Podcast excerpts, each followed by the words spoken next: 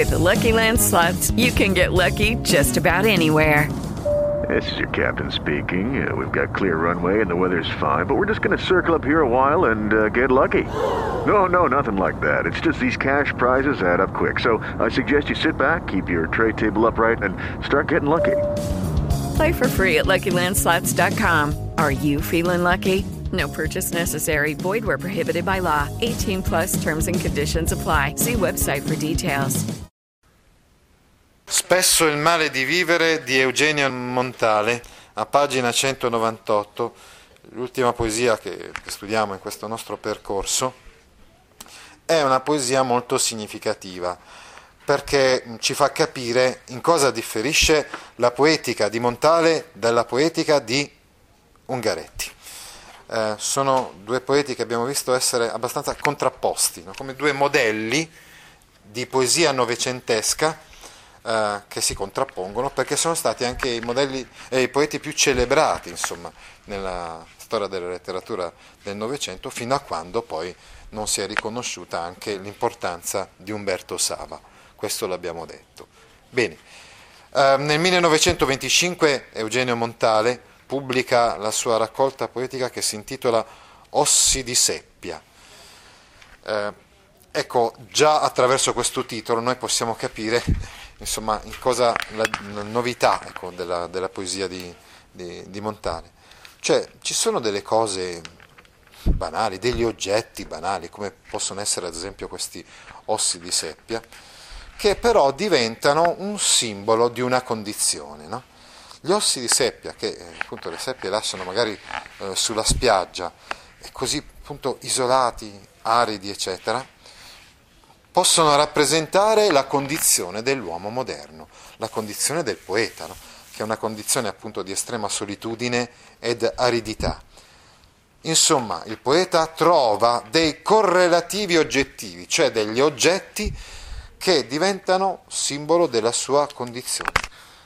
Thomas Stearns Eliot è un poeta inglese che in quegli anni appunto andava elaborando la sua poetica degli oggetti, la poetica dei correlativi oggettivi. Montale prende molto da questo poeta inglese, da questo Thomas Stearns Eliot. Così viene teorizzata la poetica dell'oggetto, L'unico mezzo per esprimere un'emozione in forma di arte è di trovare un correlativo oggettivo.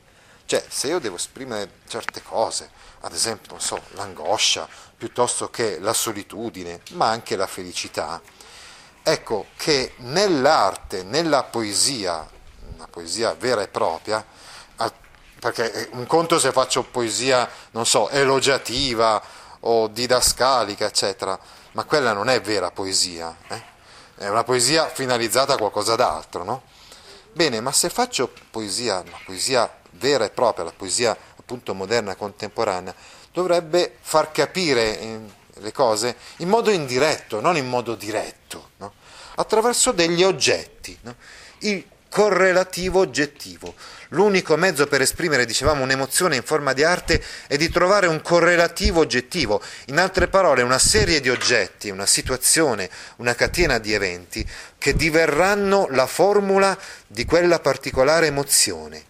Eh, cioè, ad esempio, tanti oggetti che possono far capire, far intuire indirettamente, in modo analogico. Infatti la poesia del Novecento utilizza il procedimento analogico, no? cioè non ci dice le cose direttamente, no? ma ce le fa intuire in modo però non logico, no? ma deve essere frutto di una, di una intuizione, appunto. Dicevamo quindi, eh, eh, così che una volta dati i fatti esterni che devono concludersi in un'esperienza sensibile, l'emozione viene immediatamente evocata attraverso questa serie di oggetti posso rappresentare eh, dei sentimenti. No? E questo avviene in questa poesia che è molto semplice, è costituita da due quartine di endecasillabi, tranne l'ultimo verso. L'ultimo verso è un doppio settenario. No? E questo contribuisce a rallentare il ritmo della seconda strofa, comunicando un'espressione di calma, di, distacco, di distacco scusate, e di estraneità, insomma rende la lentezza anche attraverso quest'ultimo verso più lungo, insomma, eh, più lento. Ecco. La lentezza, la calma che sta esprimendo a livello di significato viene reso anche attraverso eh, questo verso ecco diciamo è comunque composta da endecasillabi, quindi anche in questo si differenzia dalla poetica della parola, insomma dai versicoli volevo dire, di, di Ungaretti. Spesso il male di vivere ho incontrato, mi è capitato spesso quindi di fare questa esperienza, di incontrare il dolore che permea ogni aspetto della realtà era il rivo strozzato che gorgoglia, era l'incartocciarsi della foglia riarsa, era il cavallo stramazzato. Avete notato l'enjambment tra foglia e riarsa? Allora, attenzione, praticamente questo male di vivere viene reso attraverso dei correlativi oggettivi. Sono tre i correlativi oggettivi attraverso i quali il poeta rende questo male di vivere. Anzitutto attraverso il rivo strozzato che gorgoglia il ruscello che è impedito nel suo scorrere e quindi gorgoglia, emette un rumore caratteristico. Qui abbiamo l'onomatopea. Avevate, ah, ricordate che abbiamo detto che in Ungaretti non ci sono le figure foniche? Qui invece ci sono. Qui abbiamo le strategie foniche come pascoli. Eh, in Montale sì che ci sono queste strategie foniche, mentre in Ungaretti no era il rivo strozzato, era l'incartocciarsi, questa è una anafora, eh, vi ricorderete quindi che è una ripetizione. Il male di vivere viene reso attraverso aspetti comuni e apparentemente insignificanti.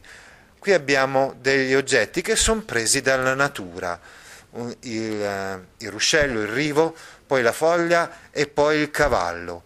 Insomma, il senso doloroso della vita prende cor- corpo nella realtà che riproduce nel mondo minerale il rivo, il ruscello, nel mondo vegetale la foglia e nel mondo animale il cavallo l'affanno, la solitudine, l'oppressione che sono invece caratteristiche della condizione umana.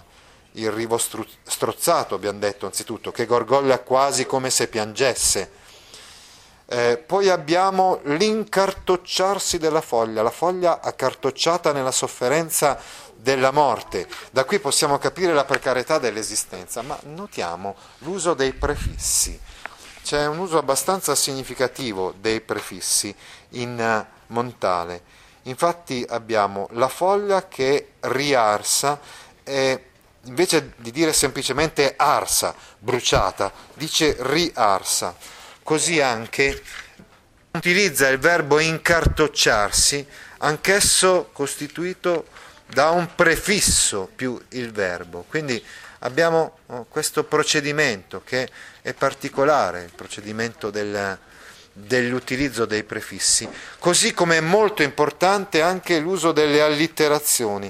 I suoni aspri sono frequenti nella poesia di, eh, di Montale Qui abbiamo caso, ad esempio, dei suoni come la doppia Z, strozzato, oppure come eh, suoni come RT, no?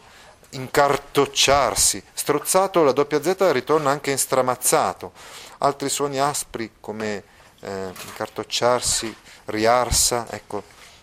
C'è, ci sono allitterazioni eh, di questo tipo, piuttosto frequenti direi nella poesia di Montale. Quindi dicevamo quindi, eh, che il dolore e la sofferenza dell'uomo si oggettiva nel ruscello, si oggettiva nella foglia e infine si oggettiva nel cavallo che stramazza al suolo, mostrando la sconfitta della forza vitale e il vertiginoso precipitare del tutto verso la morte, il cavallo che stramazza, che stramazza al suolo. Nella seconda strofa ci dice invece che cos'è il bene per lui bene non seppi fuori del prodigio. Attenzione, qua abbiamo una specie di chiasmo, eh? perché tra bene e prodigio, che sono termini estremi, c'è un legame e poi in mezzo ci sono altri termini che separano comunque fra loro questi due termini. L'unico bene che io ho conosciuto è stato il prodigio che schiude la divina indifferenza, attenzione, soggetto, la divina indifferenza schiude, quindi appunto concede questo fatto straordinario e meraviglioso. Il bene quindi non è qualcosa di mh, mm, frequente, è qualcosa di piuttosto raro e coincide per Eugenio Montale nell'indifferenza. Qui l'ha, l'ha spiegato in questi due versi, poi dopo nei versi successivi utilizza altri correlativi oggettivi per questo bene che però consiste in una divina indifferenza. Infatti lui dice chiaramente, eh, io non, non, credo appunto eh, in Dio, è incredibile per lui che l'universo sia nato da un'esplosione, pare strano che si, che si, tratti del formicolio di una stagnazione, ma ancora più incredibile che sia uscito dalla bacchetta magica di un Dio. Io non credo che l'uomo possa avere un fine in se stesso, io non credo che ci sia un divenire, un progresso. L'universo è un quantitativo di forza infinita e senza numero. E questa cosa viene resa, di fronte a questo lui prova indifferenza, quindi è l'unico bene che lui può provare nella vita, e viene reso attraverso questi tre correlativi oggettivi. La statua nella sonnolenza, quindi eh, la statua indica proprio l'insensibilità, no? poi la nuvola, la nuvola dice, eh, la, la nuvola è senz'altro un correlativo oggettivo della imprendibilità, della lontananza e infine il falco, il falco alto levato che indica la libertà istintiva. Attraverso questi tre eh, correlativi oggettivi, resi con un polisindeto, è la nuvola, è il falco, eccetera, il poeta vuole rendere appunto la, la, il prodigio dell'indifferenza, cioè l'atteggiamento indifferente e distaccato che consente all'uomo di allontanare da sé il dolore ed è l'unico bene che l'uomo può uh, può provare. Anche in questa poesia, come in altre poesie di Montare, in un certo senso lui afferma che non si può affermare qualcosa di positivo se non negando, se non attraverso un processo di negazione, quindi appunto in questo caso un processo di indifferenza e di distacco. Ti interessano file di questo genere? Allora vieni su www.gaudio.org e iscriviti alla newsletter A Scuola con Gaudio all'indirizzo www.gaudio.org/news. With lucky landslots, you can get lucky just about anywhere. Dearly beloved, we are gathered here today to. Has anyone seen the bride and groom?